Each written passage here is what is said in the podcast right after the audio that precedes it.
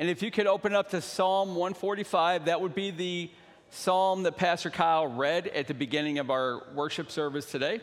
If you could open that up, Psalm 145, and I'll give you a chance as you are opening that to tell you what I think you can expect from this message that you're about to hear.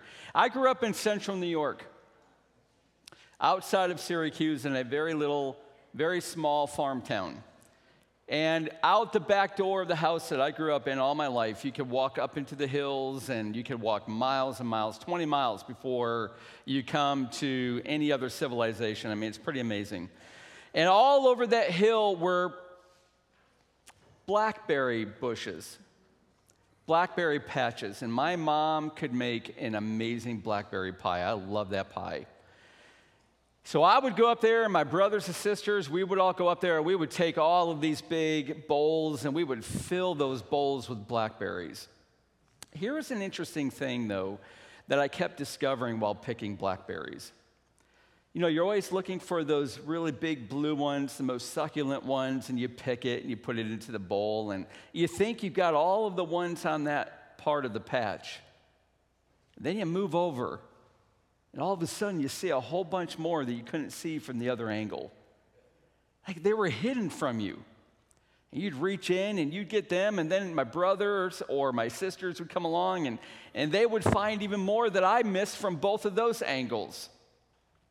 And I think that's what we're going to discover in Psalm 145. I'm going to find some of the blackberries for you, and we're going to pick them, and you're going to be in, they're going to be in this message.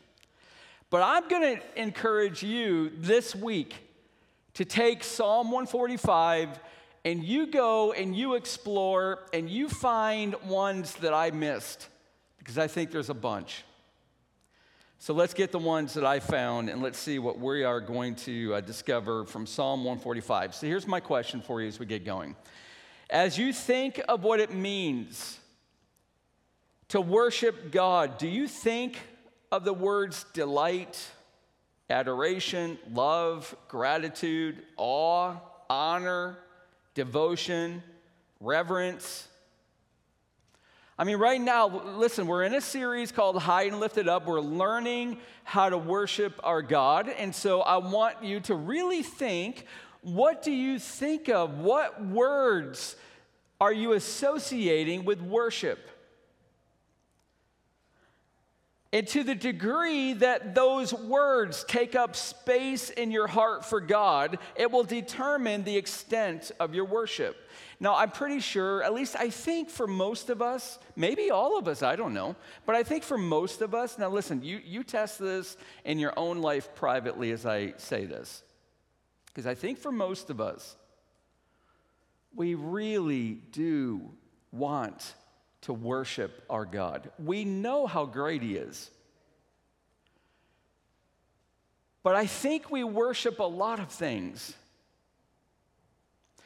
And they compete for the adoration and the love and the affection and the awe and the reverence that you might have for God. There's, there's competitive affections and desires and motivations and awes in our lives.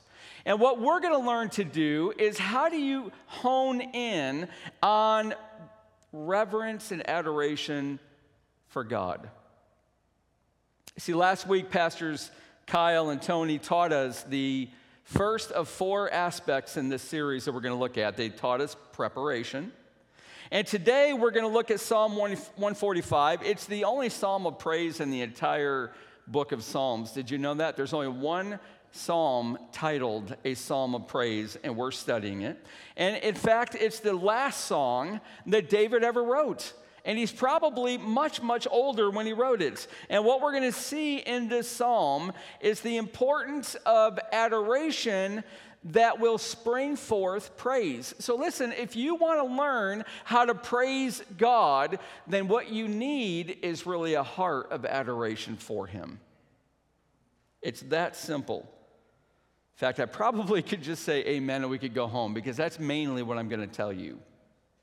And that's what we're about to see. So let's look. Psalm 145. You got your Bibles open? If you're at home watching this, uh, I'm going to encourage you to open up your Bibles right now. Psalm 145. Go to the middle of your Bible, go to the end of Psalms, and you're going to find it pretty quickly. Here's how it begins I will extol you, my God and my and King, and bless your name forever and ever. Every day I will bless you and praise your name forever and ever. Great is the Lord and greatly to be praised, and his greatness is unsearchable. I've got four points for you. Here's the first one God's greatness is to be praised. Pretty simple, right? Nothing I'm going to tell you is complicated. It's incredibly applicable, and it's very, very relevant to all of our lives. God's greatness is to be praised. Now, I mentioned to you that David certainly sang this song. He penned and wrote this song. This is a song. I mean, it's kind of weird, right? It's kind of odd. You heard Pastor Kyle read it if you got here at the beginning. It's a very long song. It doesn't flow like the songs that we write today, but it's a song. And it's a song that he wrote after a life of walking with God. So he knew God really, really well.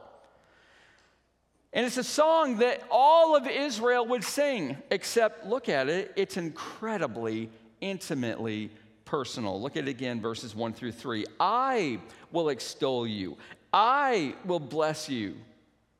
All right, now when, let me ask you a question, and this is one where you think privately in your own mind. When's the last time that you actually used the word extol in a sentence?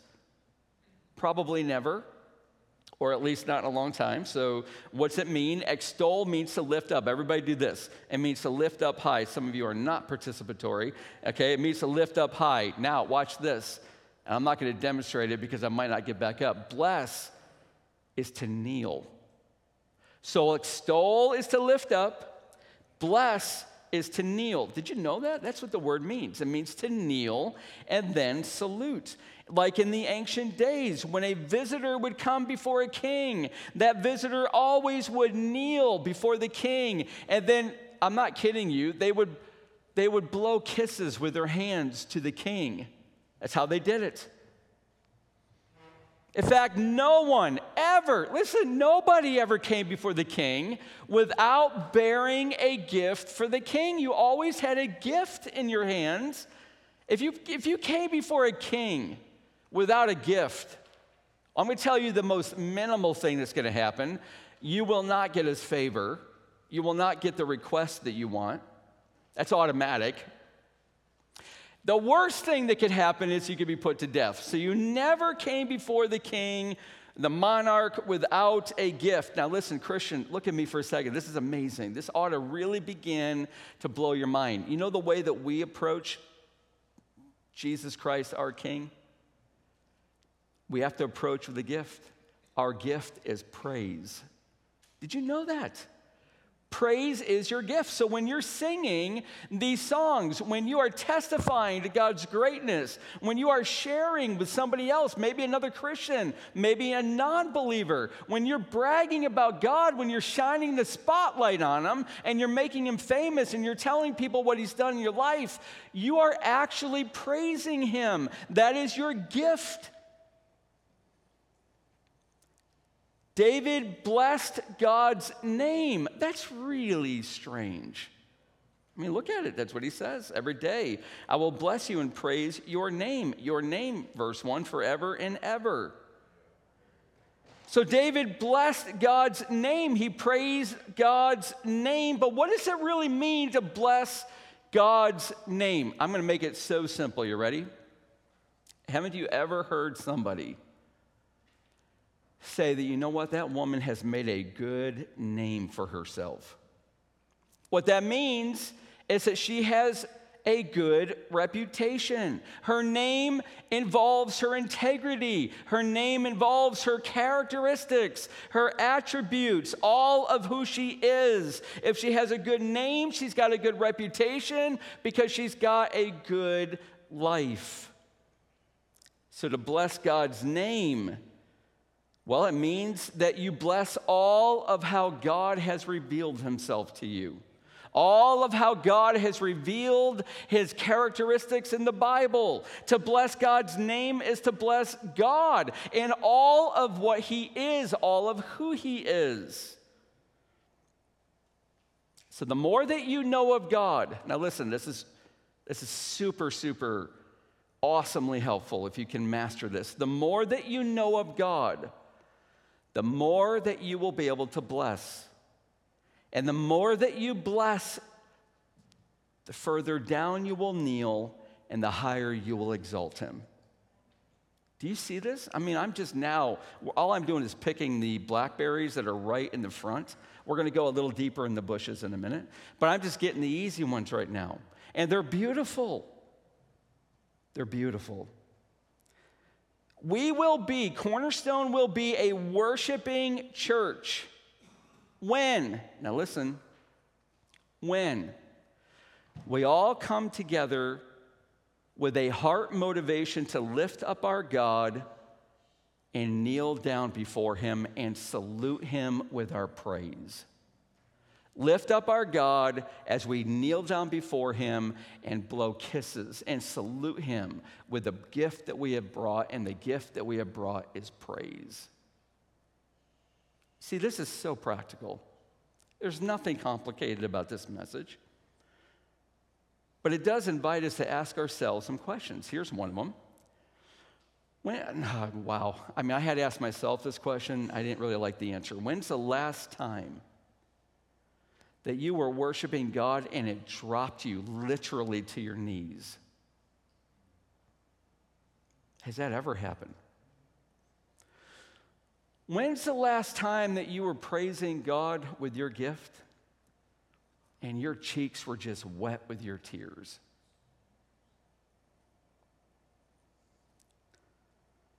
Do you continually remind yourself to praise God? Look what David wrote. Look at, look at how the song goes in Psalm 103. Bless the Lord, O my soul. They're singing this. Bless the Lord, all my, O my soul, and all that is within me. Bless his holy name, the accumulation of all of his attributes. Bless the Lord, O my soul. Forget not all of his benefits. How often are you reminding yourself, God, you've been so good to me. Look at the ways you've been good. I'm going to name them one by one. You are so good to me that I want to return that to you in praise.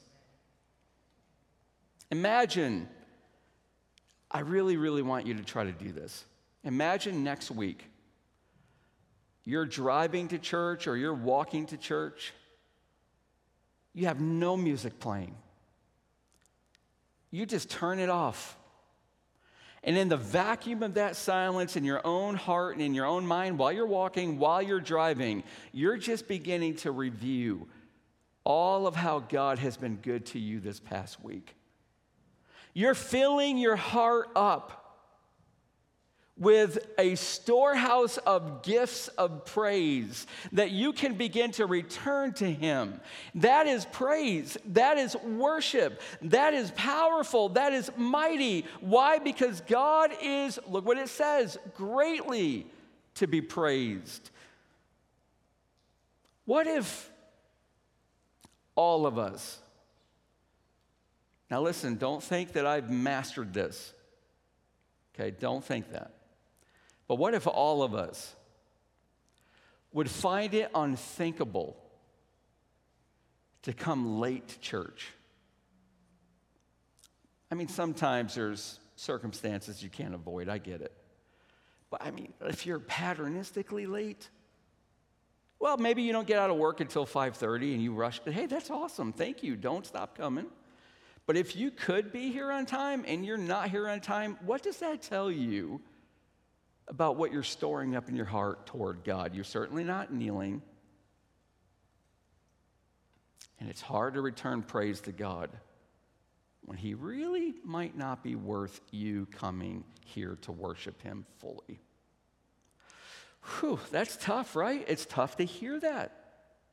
But what we're trying to do is we're really trying to examine our hearts. Do we have hearts of adoration? Well, you can see the glimpse of David's heart. You notice the names that he used to describe God. Look what he said God, that in the Hebrew language is Elohim. Elohim is the mighty creator over all. And he joins God with the word king. So he's the king of all kings. But look, it's followed by the word Lord. You see that word Lord? It's all small caps L O R D. Whenever you see that in your Bible, and there's over 6,000 of them, that's Yahweh, which became Jehovah. That's the greatest, most personal, sacred name of God. So David, right out of the gates, is lifting God up in his supremacy, his greatness, in order to fill his heart with adoration so that it will spring forth in praise. And this is what I'm telling you, if you don't have a heart that's springing forth in praise, you don't have a lot of adoration in there because you have not really grasped the greatness of God. So, David invites us to come into his presence with hearts full of the knowledge of his greatness, and it moves us to the second point. The greatness of God is to be declared, verses 4 through 7. Now, when our sports teams win, whether it's high school, college, or pro, we love to talk about it. We love to brag about it. If you're on social media, you like to talk, you like to type about it. We discuss it at work, we discuss it on the streets. We talk about an amazing restaurant. Some people in here right now just went to a new restaurant. They found it really amazing. I can't wait to go. We talk about an excellent dentist. I have a fear of dentists. I really do. From a small little child, when I had to go to the dentist, always happened. I would throw up. I would get so scared that I got nauseous. Finally, a guy in our church who was a dentist I went to him. He was so incredibly good that he eradicated my fear of dentists. Okay, so, but when we find a good dentist, guess what I did? When my, the fear of my of dentist left my heart, I immediately began telling everybody about it. Listen, if you have a fear of dentists, this is the one you go to. He's incredibly good. We light up Instagram with accolades for our children. Listen, here's the principle when you really love someone, when you really adore someone, you want to tell others about it. I did two weddings last week, oddly enough, one of them in Kansas City, Missouri. I flew back really quickly to do another one for two people in our church last Sunday. And guess what? Both of them, both of the weddings, as soon as the wedding was done, parents are putting up on the on Facebook and Instagram pictures of their kids. They're putting up, the couples are putting up pictures of their wedding. Listen, when we really adore someone, we want to tell people about it. It cannot stay in your heart. In fact, it turns toxic if you try to hold it in your heart. When your hearts are full of adoration for the greatness of God, guess what? It's begging to be declared. It must be proclaimed. It, needs to be shared with others. And David sings about this exact same desire. Look at verse 4. One generation shall commend your works to another and shall declare your mighty acts. On the glorious splendor of your majesty and on your wondrous works, I will meditate. They shall speak of the might of your awesome deeds, and I will declare your greatness. They shall pour forth the fame of your abundant goodness, and shall sing aloud of your righteousness. So here's your assignment. Every single one of us, me included, this week, find a way to declare to somebody about the greatness of God's deeds. Find a way. Now, parents, of which I am one, clearly, clearly, we should constantly be declaring the deeds and the character of our God to our children, right? One generation to another, parents to their children, grandparents to their grandchildren. And David had just sung that every day I will bless you. Do you know what that means? Everybody look at me for a moment because this is mind blowing. Every day I will bless you means that every day God is doing something of which he is worthy to be blessed. There's never a day that goes by. In fact, there's never an hour that goes by that you're not going to have something of which to praise God for. Every hour of your day, God is working. Listen, do this tomorrow morning, and you will find a brand new start to your day. You wake up tomorrow morning, guess who never went to sleep? God. He watched over you, the Bible says. You and I, we have to sleep. If we don't sleep, we run out. Our bodies break down. God never sleeps, the Bible says, nor does he ever slumber. And what does he do when you when you sleep, when I sleep? He is watching over us. So guess what? The very first thing you could do tomorrow morning when you wake up before your feet hit the ground walking is to stop and take 30 seconds and go, God, you're so great. You don't even need sleep. You just spent the night watching over me, guarding my dreams. Because you know the devil wants to get you through your dreams. Thank you, Jesus. You are so amazing.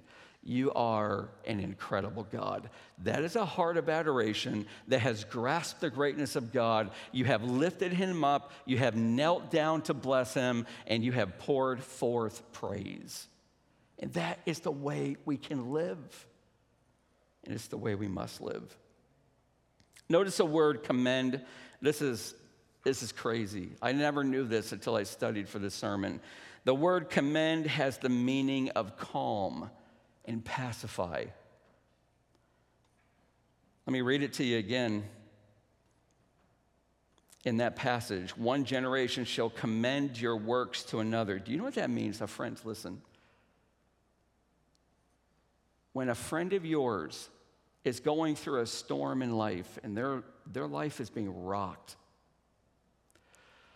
your praise, your declaration of God's greatness, you're lifting up Elohim and Yahweh and the King of all kings has the power to calm them, the power to pacify their anxiety. You have great power as you, declare, you, you declare and you praise God with your friend whose life is falling apart. Listen, don't give them empty platitudes. Don't tell them, don't worry, you're going to get through this, it'll be better tomorrow. That means nothing to anybody. Praise your God, and it will calm their souls.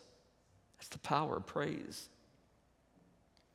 We are to make known to the children of man your mighty deeds. But how? How can we become a people that increasingly praises our God? Point number three the greatness of God, verse five, must be meditated on. Here's, here's one of my favorite parts this one and the next point, the final point. Look what it says in verse 5. Can everybody look at your Bible so that you know what I'm saying is what the Bible says? Here's what it says On the glorious splendor of your majesty and on your wondrous works I will meditate. Okay, can you look at me for just a moment so I can make sure your heart, you're, you're hearing me and you're going to learn what I'm about to tell you? If you want to become a praising Christian that lifts God up, exalts Him, and blesses him, kneels him down to salute, and your salute is a gift of praise. If you want to become that, what I am about to show you from Psalm 145, verse, that very verse, is the key to it all. It's the key to it all. Here it is. I hope you listen. As you begin to meditate on the works of God, there's something that's going to happen deeply within your heart, your spiritual center your affections for God will increase. Your love for God will grow. Your adoration for God will become greater just when you meditate on the greatness of God, the works and the deeds of your God. Something is happening inward. What is happening? The Spirit of God is working deeply in you to give you the want to so that you can do what you ought to. He's changing your motivation, He's changing your affections, He's changing your love. And this is exactly and the only way that spiritual growth occurs. It always happens from the inside out.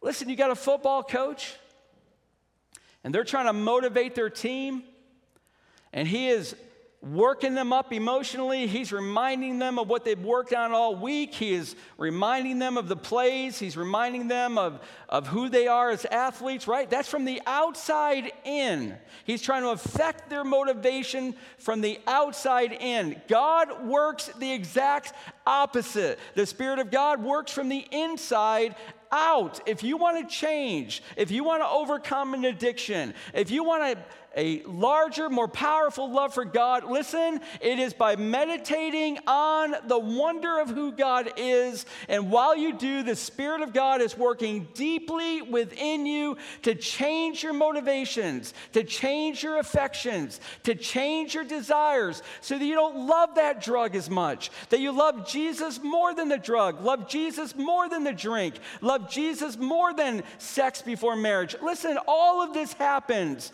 when the gospel changes you from the inside out. The key to it all is meditate. But what does that mean?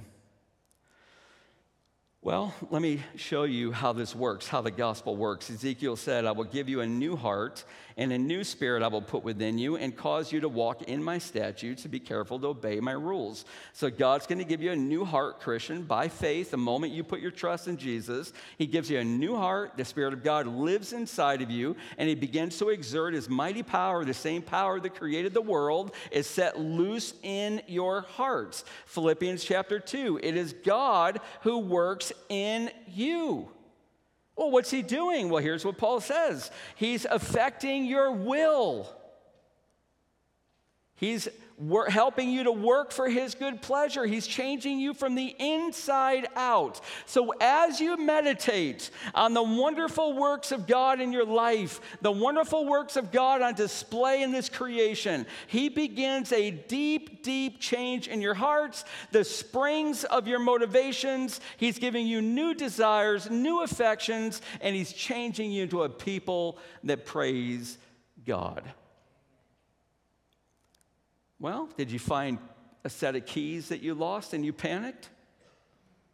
Meditate on the God who delights to help you find them. Were you spared from a life ending disease or accident? Then meditate on the God who preserved your life.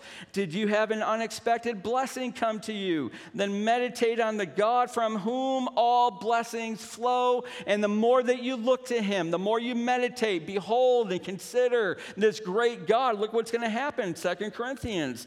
As, and we all, with unveiled face, beholding the glory of the Lord, meditating on God, the glory of God, looking at it, seeing it, considering it, you're being transformed into the same image from one degree of glory to another. Do you not know this is how spiritual growth occurs? It's always been the way. So we look at God, we consider Him constantly, we put Him up on high, we extol Him, we bless Him by kneeling down, and we salute Him through our praises and change is happening in our hearts, and it leads us to the final point that I have. Now, listen, we got to reach deep into the blackberry bush because the best berries are the deepest ones. And here we go God's greatness is most proclaimed in the gospel. God's greatness is most proclaimed in the gospel. About a month ago now, I think it is, we uh, went on our one and only cruise that we've ever been on to. It was to Alaska. You want to know my favorite part of the cruise?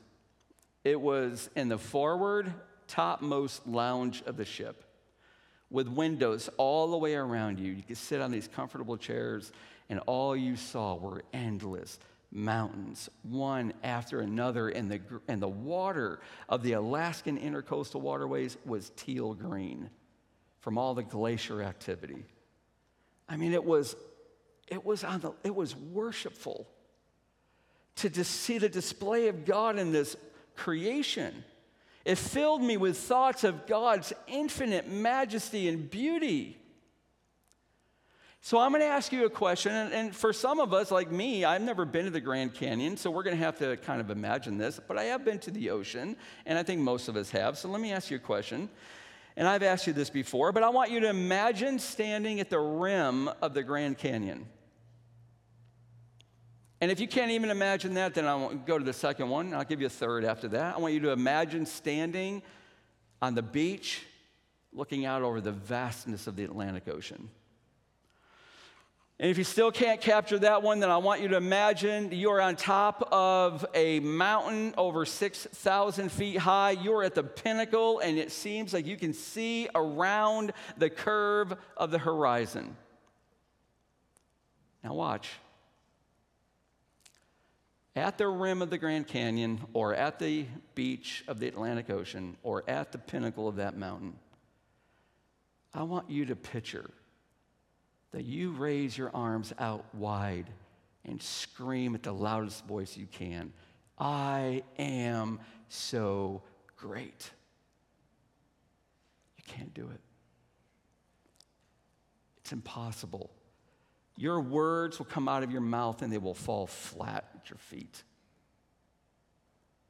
When you are in the scope of God's creation, it reduces us and it magnifies God.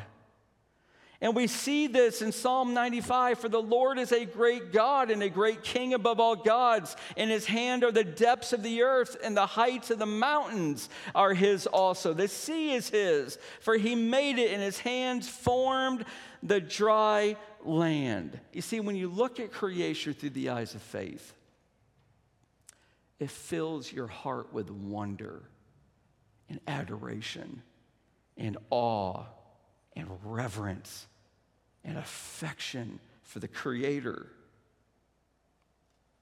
But there's a problem. I mean, this is all over the Bible, right? That the writers speak of God's creation. It's everywhere Isaiah, Psalms, it's everywhere. You know what they always do, though?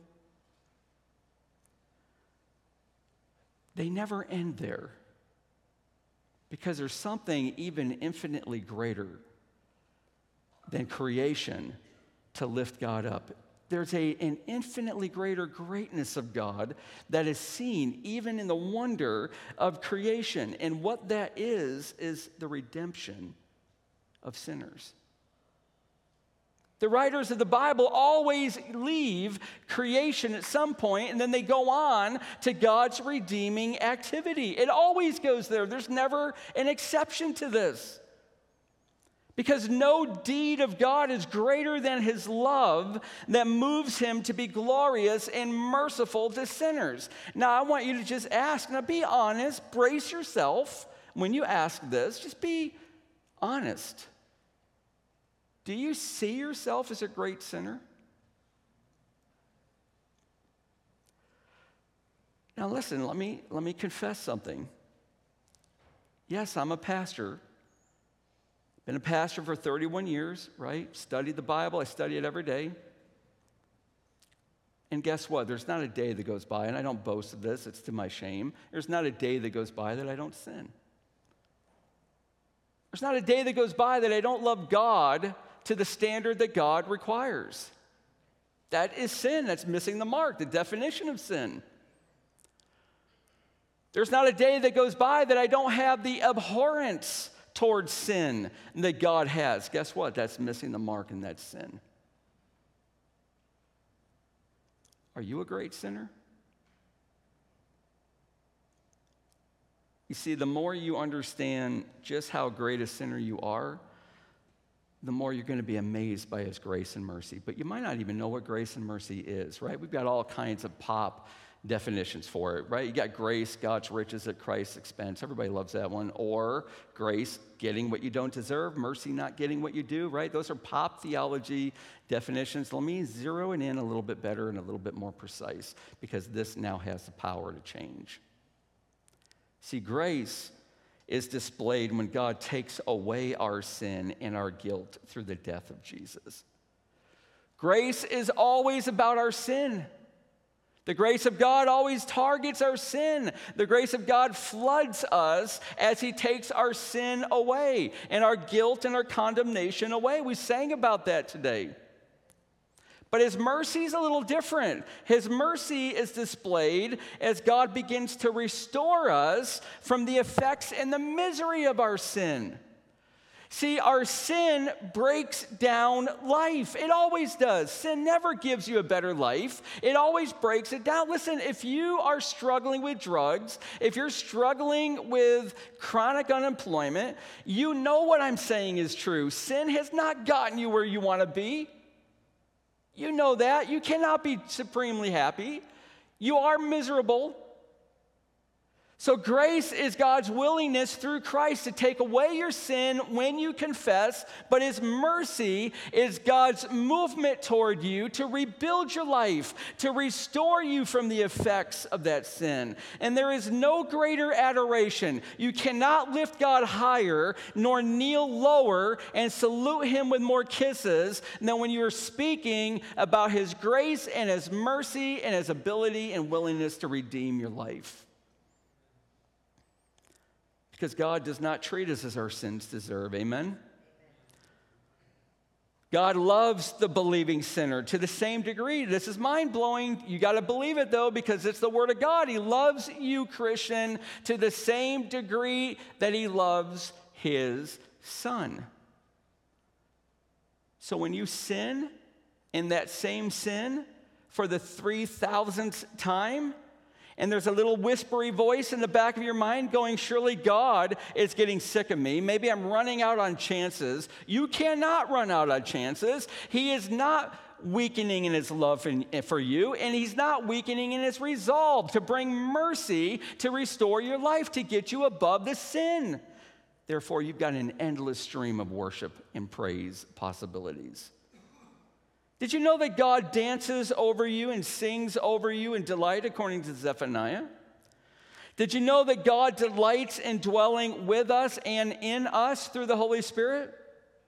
Did you know that God gives you, Christian, incalculable spiritual riches? Did you know that He adopts you into His family as His child in an unbreakable covenant that He can never, ever, ever forsake?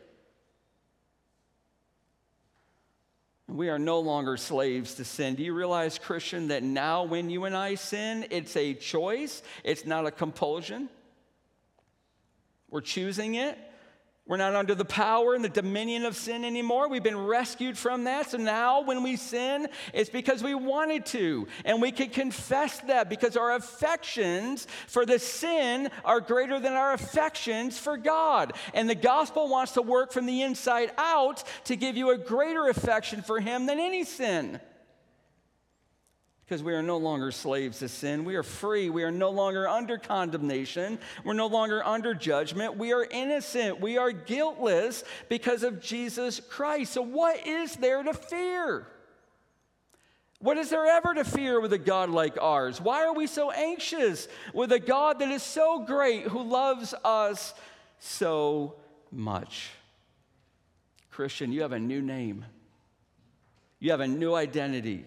You have a new heart, a new life, a new future, a new family. This is redemption. And there's nothing greater than the redemption of God that can make you salute Him from your knees and give Him the gift of praise that He is due. It is the greatest way to praise God. And watch David sing about it, verse 14. The Lord upholds all who are falling. That's mercy. Raises up all who are bowed down. That's grace. The Lord is righteous in all of his ways and kind in all of his works. The Lord is near to all who call on him, to all who call on him in truth. He fulfills the desires of those who fear him. He also hears their cry and saves them. God graciously forgives and mercifully restores. Now I'm a minute, I'm a minute from done. But there's one more blackberry that I cannot leave on that patch, and you've got to eat it with me. Here it is. Remember, this series is called High and Lifted Up. There's four pillars of worship that we're going to teach you from the Psalms, from the Word of God. The first one last week, preparation. How do you prepare your heart to meet your King? The second one tonight, today, adoration. How can your heart be filled with adoration that will salute God in praise? Next week is proclamation. How do you bend and bow under the weight of God's word and be transformed by it? And finally, application. How can you leave this place and serve our great God, right? That's how I lift it up. What we learned today is this. And look at the screen because you're going to see it. Meditate on the greatness of God, seen in his deeds, especially in his redemption through Jesus Christ, and you will have a heart of adoration that springs forth in praise, that when you declare it will bring calm to God's people, even in the great difficulties of life. But I haven't even told you, and here's your Blackberry. I haven't even, your, uh, yeah, Blackberry. I've never even told you what the word praise means. It's from a Hebrew word that gives us hallelujah, and it means to shine or boast. Church, let us shine the light on our great God. Let us make him famous and let us boast of him forever. Amen. Let's pray. Father, thank you. Lord, as we are winding down, we still have another couple things we're going to do. It won't take long, but we're going to wind down to the end of the service. But Lord, please do not leave any of us without impressing deeply in our hearts the truth of Psalm 145. Yahweh, Elohim, King of all kings, you are great. Your works are great, your deeds are great, but none of them are as great as your work of redemption. Father, thank you for loving us so much that you sent Jesus to rescue lost sinners like all of us. And the moment that we put our faith in you and trust you for our salvation and forgiveness of our sins, Lord, you redeem us. You buy us out of that prison of sin and you give us a new heart, a new identity, a new name, a new mind, a new family with affections and motivations and aspirations and adoration and reverence and awe in our hearts that are salutes to you in praise. Lord, don't let us leave here without learning how to be a praising people to our great God. In Jesus' name, amen.